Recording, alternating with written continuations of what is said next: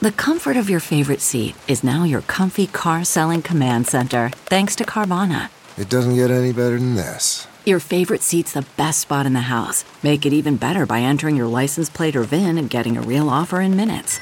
There really is no place like home. And speaking of home, Carvana will pick up your car from yours after you finalize your offer. Visit Carvana.com or download the app and sell your car from your comfy place.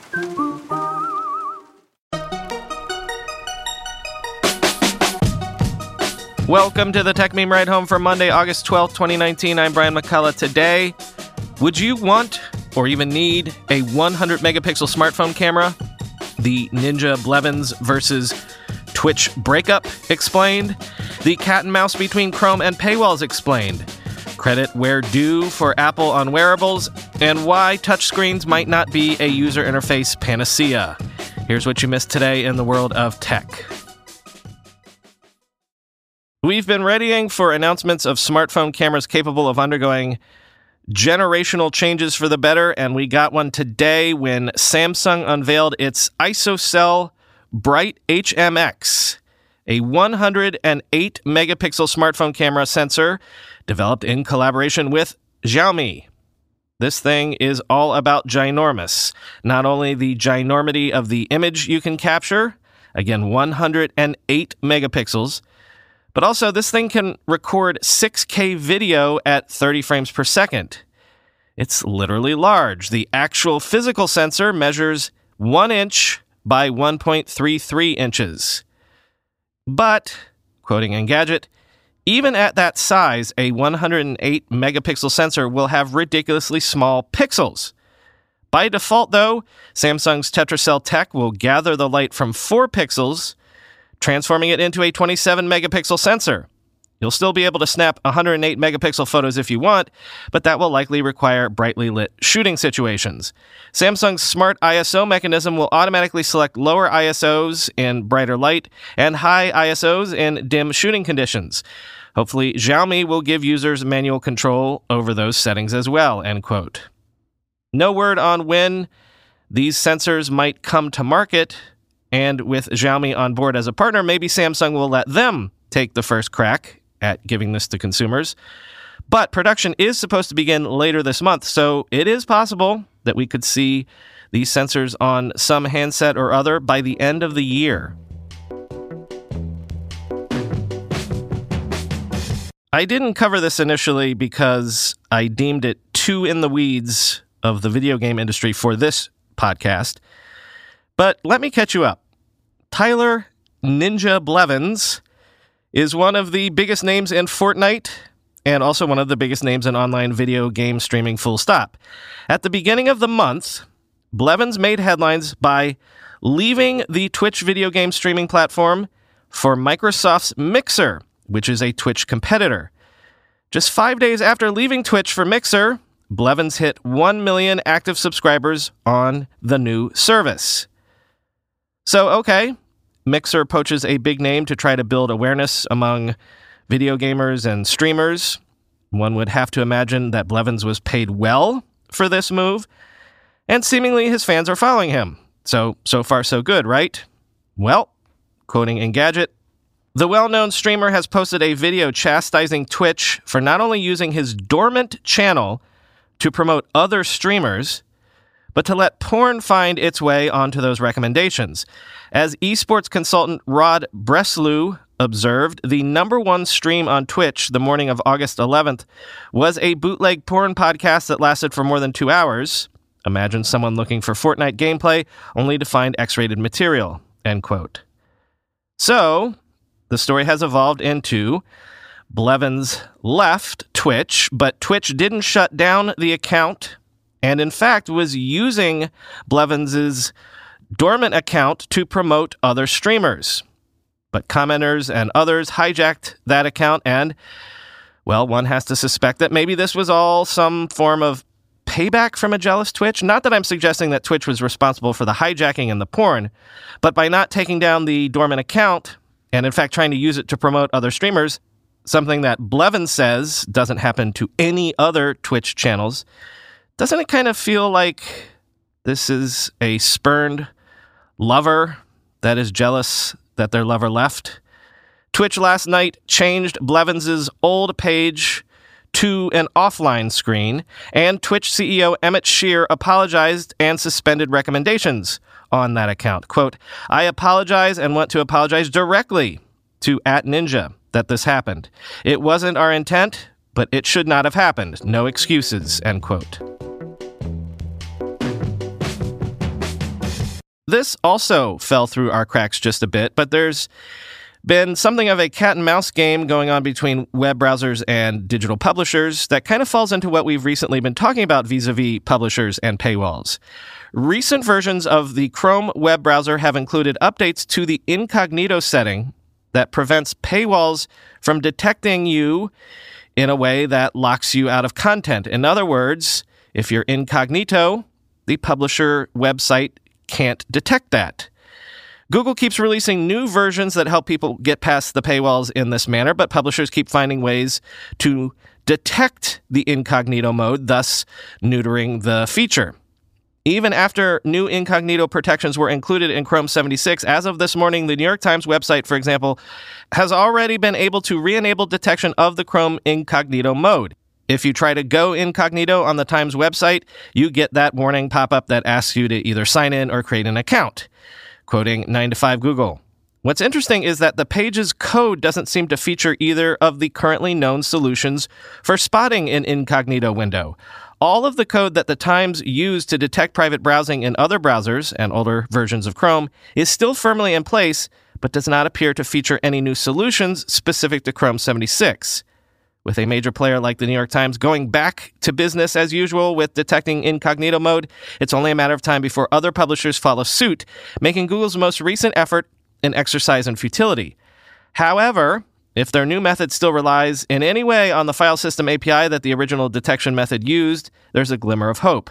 In the original plan for putting an end to incognito detection, Google explained that they would like to, quote, deprecate and remove the file system API altogether, assuming usage statistics show that few enough sites use it for legitimate reasons.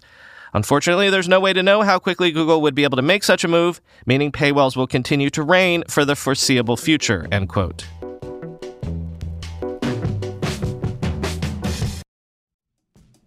According to a recent survey by Storyblok, 48% of decision makers regularly feel ashamed of the content on their websites and apps. You heard that right, ashamed. Storyblok, a content management system, is here to help. Storyblok makes it easier for marketers to create and edit content without handholding from developers, which means marketers can make killer content without waiting for developers to make changes. And developers have more time to build cool stuff instead of processing an endless backlog of content tickets. The end result is better content in less time. Fresh off a massive round of Series C funding, Storyblok is launching a revolutionary new feature to help your team level up their content the Ideation Room. The Ideation Room provides teams with a central space within Storyblok where they can develop new ideas together. From the very start of the content creation process, these ideas are refined and brought to life with the help of AI. Curious? Let your creativity run wild and try Storyblok for free today at get.storyblok.com slash ride home. That's get.storyblok.com slash ride home. Miro is a visual collaboration platform that gives your team more clarity through comprehensive functionalities that work together with your existing toolsets to make any sprint ritual whether it be a stand up estimation, sprint planning, or retrospective, more efficient, clear, and ultimately more productive. When I did the AI resume project, I wanted it done fast and dirty. I used a remote team, and so I used Miro to keep everything on track.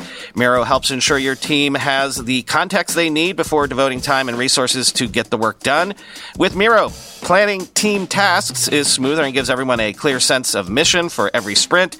Plan sprints with ease using Miro's Planner widget. Connect your team's Jira or Azure instance to your Miro board to visualize and filter tasks by sprint week, status, epic, and team. Normally, mapping dependencies just links one ticket to another, but Miro has visual representations on which tasks are dependent on others. Filter by a critical level, team, and more. Streamline your estimation ritual and quickly check if your team is over or under capacity to help them be more realistic and grounded on the team's capabilities, size, etc. Whether you work in product design, engineering, UX, agile, or marketing, bring your team together on Miro.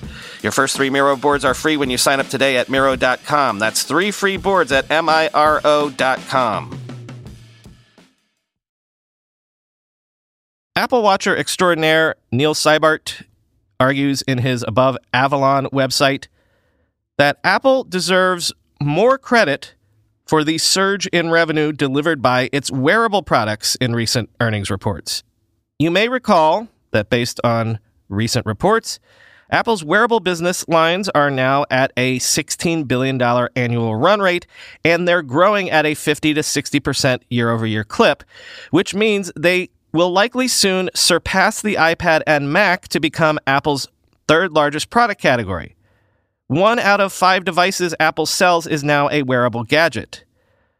Again, iPhone's not seeing growth anymore. That's okay because the iPhones are just a platform for these wearables to grow. Quote, Apple is leveraging its ecosystem of users and devices to give its wearables business an ideal launching pad for success.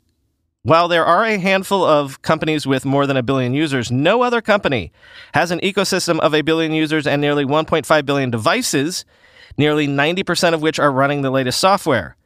The lack of a self sustaining ecosystem is one of the primary factors driving Fitbit's gradual fade into irrelevancy. This limitation manifests itself in new products like the Fitbit Versa smartwatch failing to catch the needed traction. In assessing why Apple's wearables business has received so little attention to date, one doesn't have to look much further than the iPhone.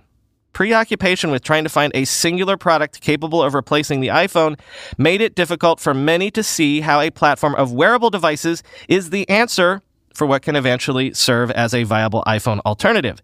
It doesn't help that new Apple products are also graded on a curve next to the iPhone. If a new product is unable to move Apple's financial meter out of the gate, the product is looked at as a flop, toy, or mere iPhone accessory, end quote. But maybe what people are suddenly cluing into is that another analogy for mothership device and accessory device is platform and application. And Apple owns both.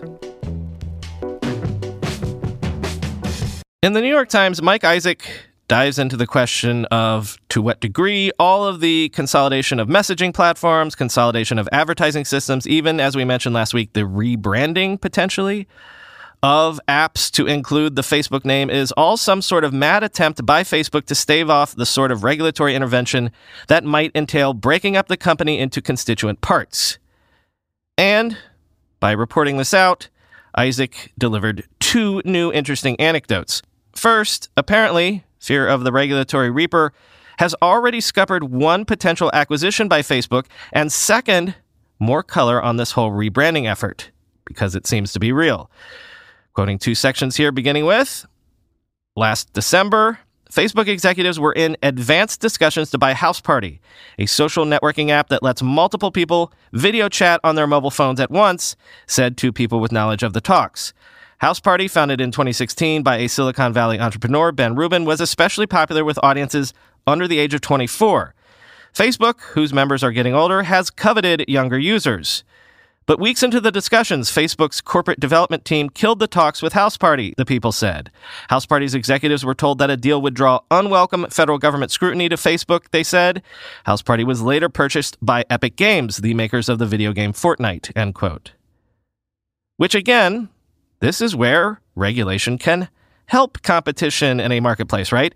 Houseparty could have been just another defensive acquisition on Facebook's part that added yet another up and coming social platform to its utility belt, but would also have kneecapped an up and coming potential rival. Facebook had to shy away just because of the fear of regulatory action. Instead, Houseparty is now a part of Epic Games, which can maybe add it to its own utility belt to maybe become a meaningful Facebook rival. That is healthy in a market. Second quote More confirmation that this Instagram from Facebook idea might be for reals. Quote, Last year, Facebook also began a rebranding project tapping at least one outside agency for help, said three people familiar with the initiative. The agency, Prophet Brand Strategy, was asked to make Facebook into a quote, branded house, end quote, where Facebook's moniker always preceded the name of WhatsApp and Instagram, they said. The rebranding mandate came from Mr. Zuckerberg and Antonio Lucio, Facebook's chief marketing officer, they said, end quote.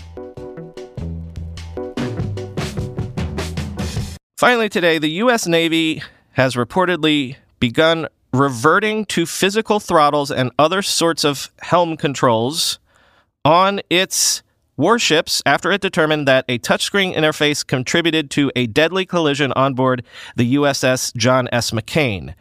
Quoting USNI News, the investigation into the collision showed that a touchscreen system that was complex and that sailors had been poorly trained to use contributed to a loss of control of the ship just before it crossed paths with a merchant ship in the Singapore Strait. After the Navy released a comprehensive review related to the McCain and the USS Fitzgerald collisions, Naval Sea Systems Command conducted fleet surveys regarding some of the engineering recommendations. Program Executive Officer for Ships, Rear Admiral Bill Galinis said, quote, When we started getting the feedback from the fleet from the comprehensive review effort, it was SEA 21, NAVSEA's surface ship lifecycle management organization, that kind of took the lead on doing some of the fleet surveys and whatnot. It was really eye opening. And it goes into the, in my mind, just because you can doesn't mean you should category. We really made the helm control system, specifically on the DDG 51 class, just overly complex with the touchscreens under glass and all this kind of stuff, Galinis said during a keynote speech at the American Society of Naval Engineers annual Fleet Maintenance and Modernization Symposium, end quote.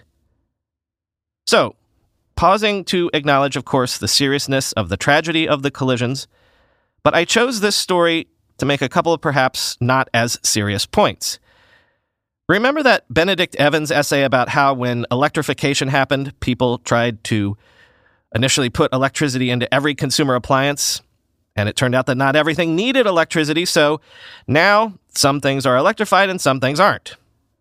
Evans was making the point about specifically IoT devices, how maybe not everything needs to be smart, even though we're trying to put smarts into everything at the moment. Maybe a washing machine really doesn't have to have an internet connection in the end. Well, the same can be true for user interfaces. Like, just because touchscreens work well for some of the latest and the greatest doesn't mean they work well for everything. Like, physical knobs and switches and throttles and steering wheels and the like, just because they're useful for smartphones or even navigating drones and stuff, doesn't mean they're great for everything. I'm thinking of the touchscreens on Teslas. Honestly, just give us back an actual dial or knob for volume control or even adjusting the temperature on the AC, right? I don't have to look to know that I've done something if I turn a knob. Tactile feedback is still important in a lot of use cases. Maybe there are physical tactile things that will never go away because they never should. Maybe a vehicle that a human is operating will never lose the physical feedback instruments like a wheel or a throttle because even if they're only mimicking actual mechanical or muscle power control, it still gives a human brain the sense of fine grained control that maybe is necessary. Heck, when I bought my electric scooter two years ago, I made sure to get one with a physical, old style handlebar brake like you have on a bicycle because I just don't trust the ones that have electronic button braking systems. But this also made me think of sci fi. You know how people laugh at how the original Star Trek series had buttons and switches and stuff, but then by Next Generation and other Star Trek series, Worf and Geordi and all them were using touchscreens, and so ha ha ha, they got that wrong because in the 1960s they couldn't imagine such a thing as touchscreens. But what if it turned out they actually got it right in the 60s? What if the operation of a ship Starship or otherwise, will always have physical controls, at least if they have humans physically behind those controls. Buttons and switches and an actual helm control that involves tactile motor feedback. Maybe some sort of minority report style abstracted control system is just something that will never make practical sense in that use case. Then again, if the AI stands are right, then we're on the cusp of a reality where humans will never have to control or steer or direct a vehicle themselves ever again because the AIs will do it. So, either a real world version of the Millennium Falcon would always have buttons and switches, or else it wouldn't even have a cockpit because the humans would never be driving the Millennium Falcon because the computer would always be doing everything. And so, just as we imagine cars of the future might not have steering wheels and we'll all just be sitting facing inward or reading books, maybe Han and Luke and Chewie should have just spent their entire time in the back of the Falcon playing Dejarik holochess back in the bowels of the ship. So, this is totally, totally random, but I need to engage the hive mind for a second. You know those t shirts and posters and whatever that do nothing but just list name and name and name and name? So, like, if it was a Friends t shirt, it would say Ross and Rachel and Phoebe and Chandler and Monica. You see them everywhere for the last couple years or so for all sorts of different things. They all kind of use the same font. So, can someone explain what the joke is? Because it's a weird thing, but I've seen them everywhere for years now, and somehow I missed the cultural reference. Where does this real world meme come from? And again, what is the joke? I assumed it was some sort of riff on, like, you know, law firms and their naming conventions, or any sort of partnership company naming conventions, like Sterling Cooper Draper Pryce, or how Kleiner Perkins is in reality Kleiner Perkins, Caufield, and Byers. But damned if Googling around got me nowhere this weekend, do a search for where do those name joke shirts come from and you'll get nowhere. So, Hive Mind, if anyone can explain this meme to me, hit me up on Twitter or the subreddit, like a song that's stuck in your head, but you can't find out who did it because there's no way to hum a tune into a search bar, at least yet. This has been driving me crazy all weekend, so thanks in advance.